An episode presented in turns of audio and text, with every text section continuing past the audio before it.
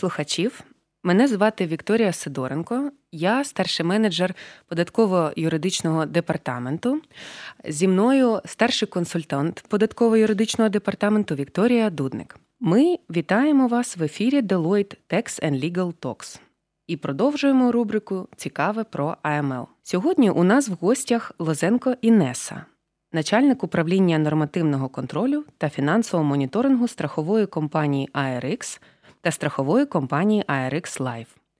Найближчим часом Інеса приєднається до команди страхової компанії Оранта в якості директора департамента комплаєнс та фінансового моніторингу. Вітаємо вас, Інеса! Е, вітаю, е, дуже дякую компанії Deloitte за запрошення і сподіваюся, що сьогоднішня наша розмова дуже буде корисною вашим слухачам. Так, ми теж на це дуже сподіваємось. Е, в частині вашого представлення я хочу також відзначити, що Інеса Лозенко створила та успішно розвиває спільноту фінмонщиків. Розкажіть детальніше про спільноту, будь ласка.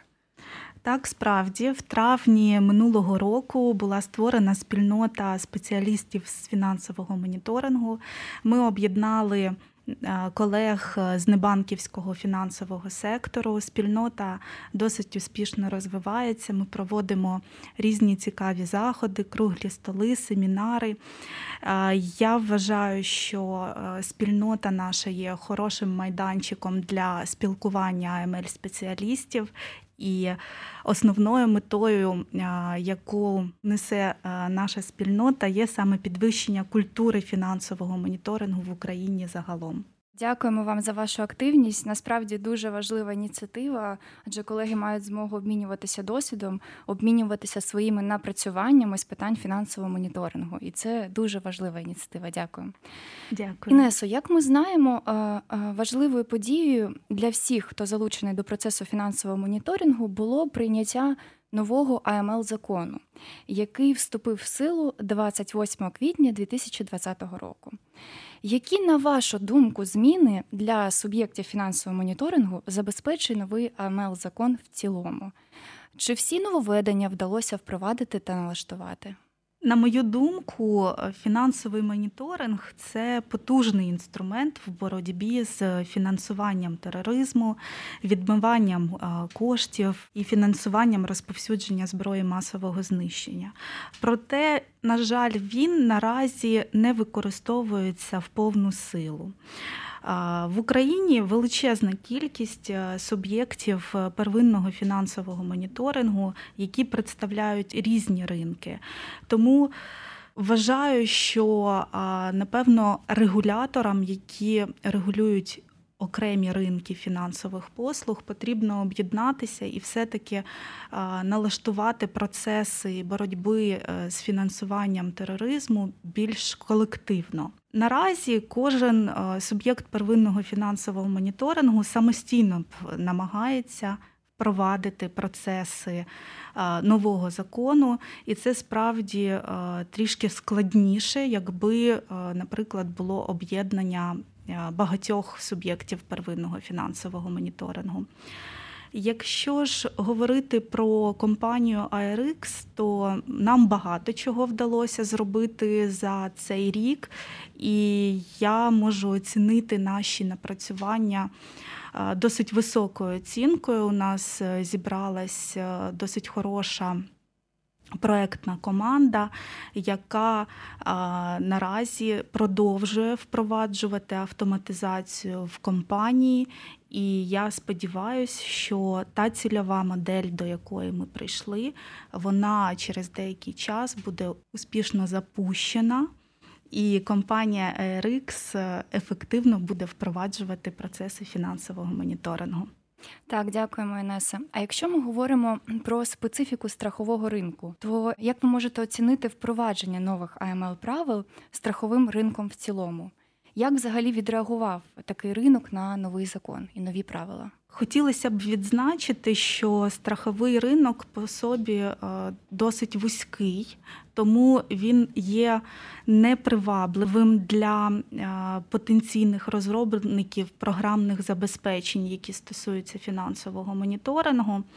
Тому наразі Страховики зіткнулися з проблемою, коли кожен самостійно повинен приймати рішення, яким чином він буде імплементувати законодавство з фінансового моніторингу в своїх компаніях. Але хочу зазначити, що на страховому ринку наразі є дуже багато хороших спеціалістів з фінансового моніторингу, і мені подобається те, що ми ефективно разом намагаємося вирішувати проблемні питання і не залишаємо один одного. А можливо, були певні труднощі або додаткові адміністративні питання, які виникли при імплементації нового АМЛ закону з урахуванням саме специфіки страхового ринку.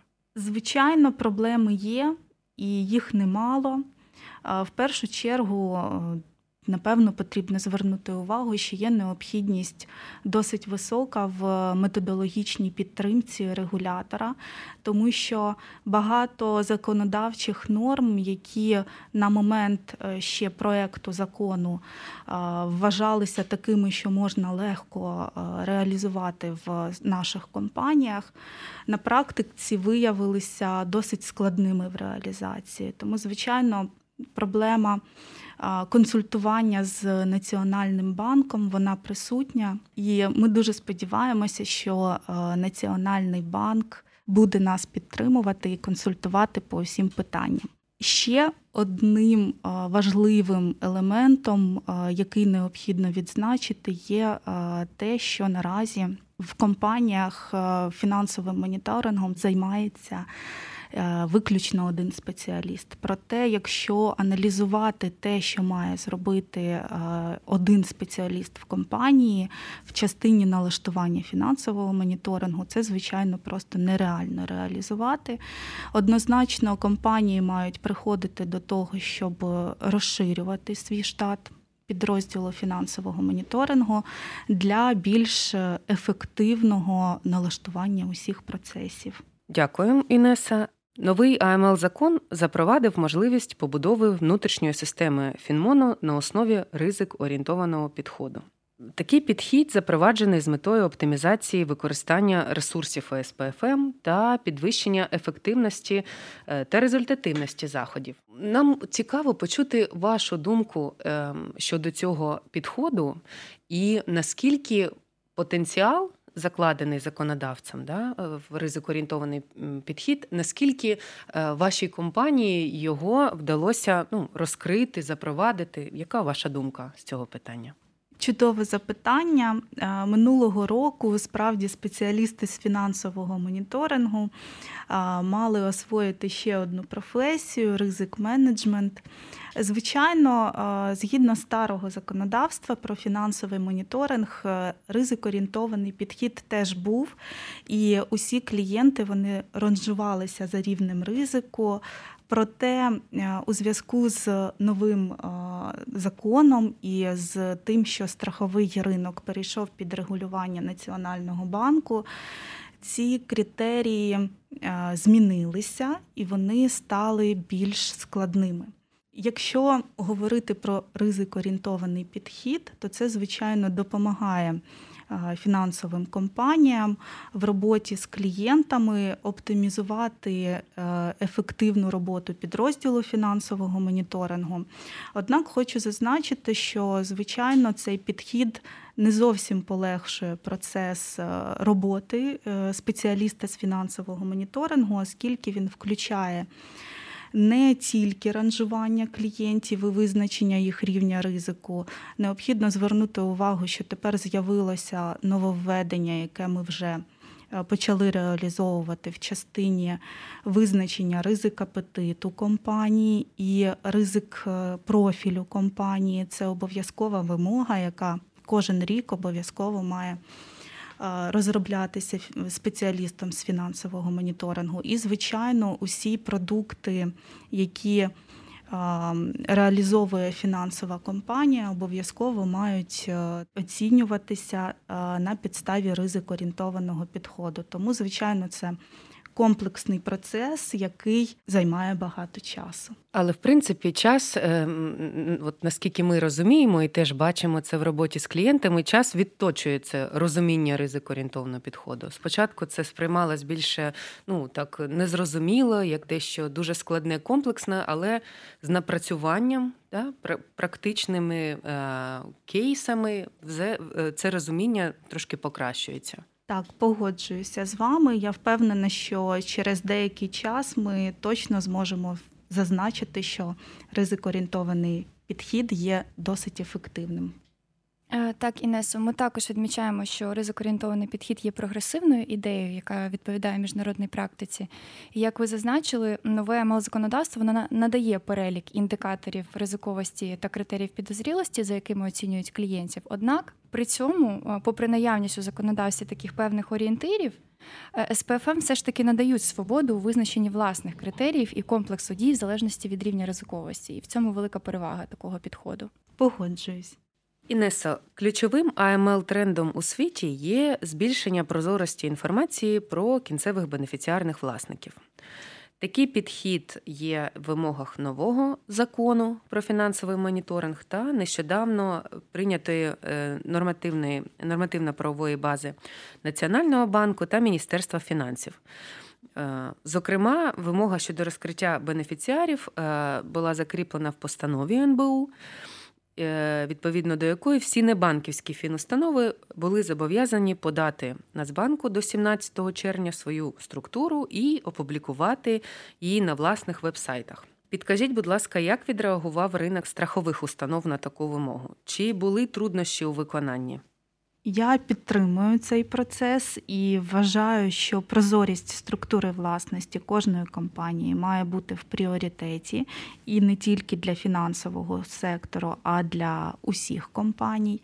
До речі, хочу відмітити, що страхові компанії, як суб'єкти первинного фінансового моніторингу, зобов'язані виявляти розбіжності між кінцевими бенефіціарними власниками в інформації, яка надається клієнтам, та яка міститься в відкритих джерелах інформації. І, звичайно, якщо ми, ми вимагаємо від наших клієнтів бути прозорими, ми теж маємо бути прикладом для них і мати прозору структуру власності. Наскільки ми знаємо, цей процес все ще триває. Да? До 11 так. жовтня бізнес має розкрити е, свої структури. Сподіваємося, що більшість е, компаній е, так серйозно поставилися до цієї вимоги.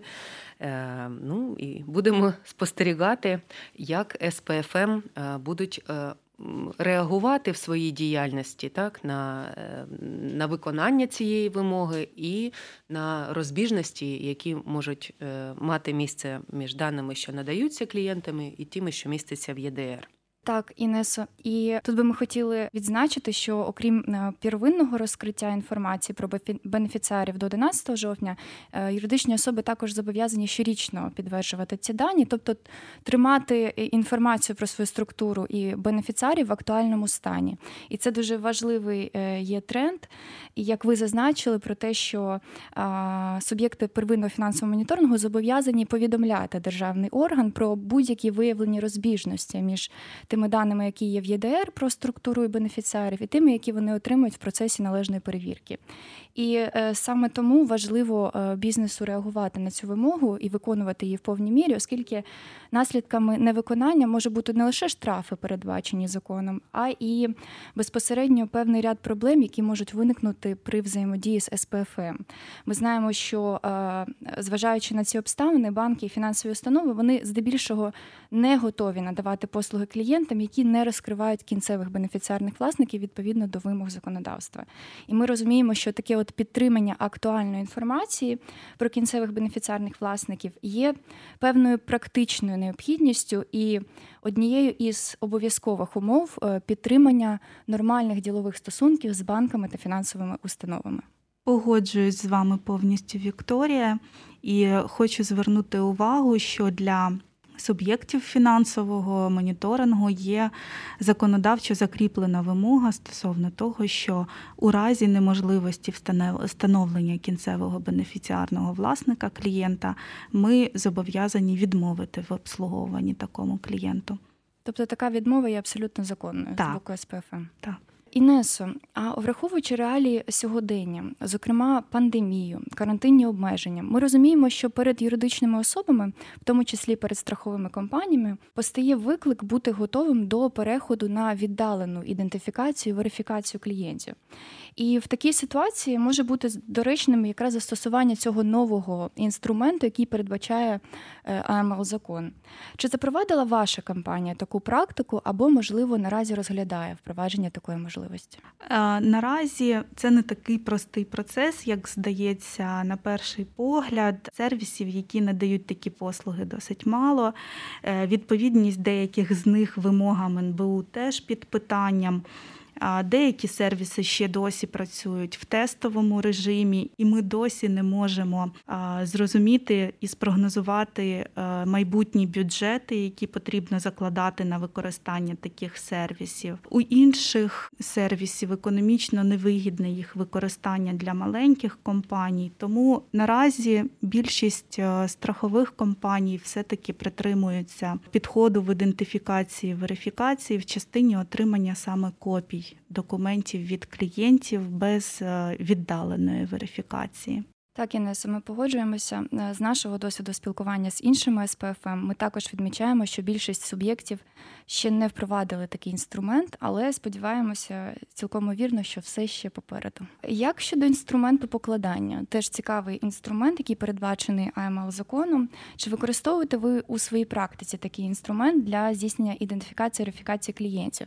І чи можна вважати такий інструмент певним аутсорсом АМЛ функції?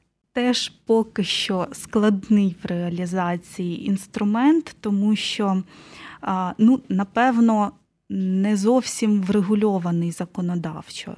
Е, якщо аналізувати інструмент покладення, то хотілося б звернути увагу, що в першу чергу компанії, які звертаються до до інших суб'єктів первинного фінансового моніторингу щодо застосування самого інструменту покладення, вони не Зобов'язані законодавчо приймати пропозицію суб'єкта первинного фінансового моніторингу щодо імплементації саме інструменту покладення. Тобто, фактично, це є право компанії, а не обов'язок.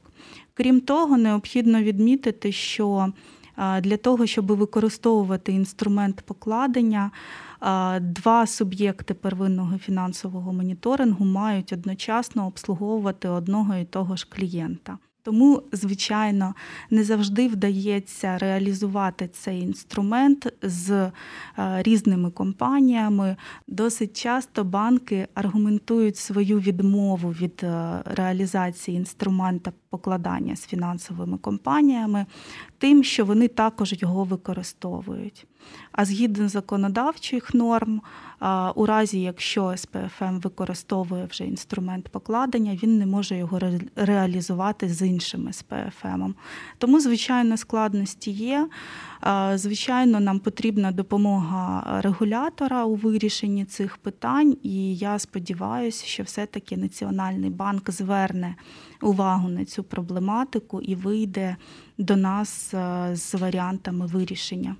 Але все ж ви вважаєте такий інструмент перспективним? Він би зміг би полегшити роботу СПФМ? Звичайно, він би обов'язково полегшив роботу суб'єктів первинного фінансового моніторингу, оскільки наразі, якщо аналізувати страховий ринок, досить багато страхових продуктів продається в каналах продажів е, банка Шуранс, і е, якраз е, реалізація інструменту покладення вона би вирішила питання ідентифікації верифікації клієнтів, які приходять від банків.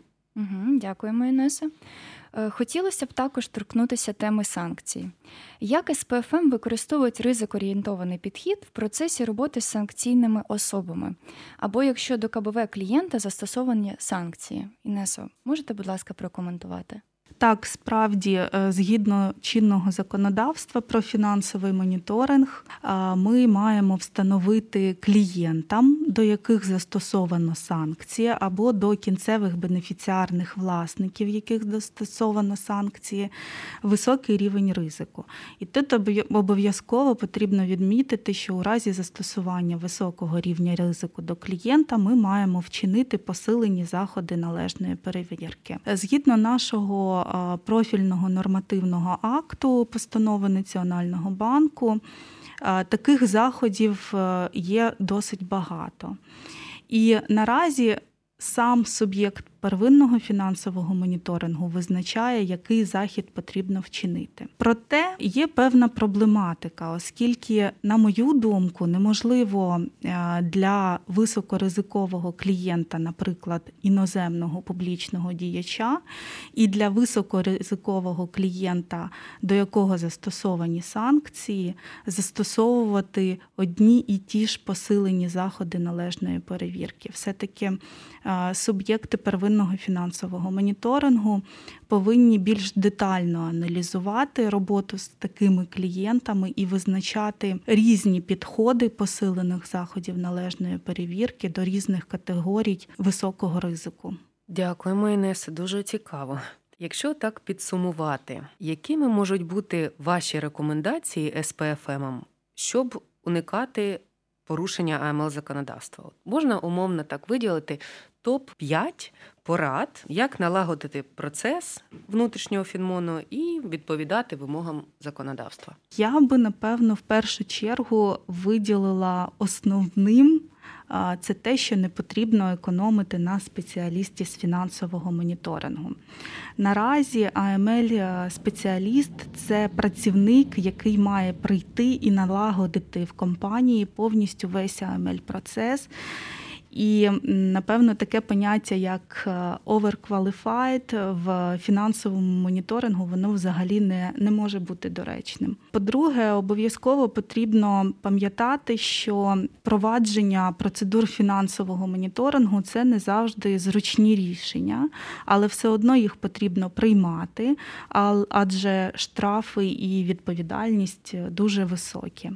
Наразі на ринку є така практика, що ми починаємо впроваджувати усі процеси, коли розуміємо, що для нас до нас може прийти перевірка регулятора. Тому обов'язково треба змінювати ці е, думки і все-таки налагоджувати процеси ще до перевірок. По-третє, е, потрібно пам'ятати, що будь-яка автоматизація не може розцінюватися як спрощення процесів для працівників компанії. Автоматизація це в першу чергу ефективність фінансового моніторингу, пришвидшення процесів, що пов'язані з ним.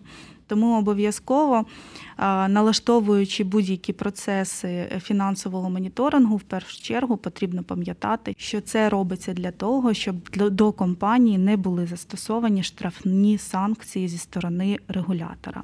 Також е, хотілося б зазначити, що фінансовий моніторинг це обов'язково окрема повноцінна функція. Вона не може виконуватися за сумісництвом у вільний від е, основної роботи час.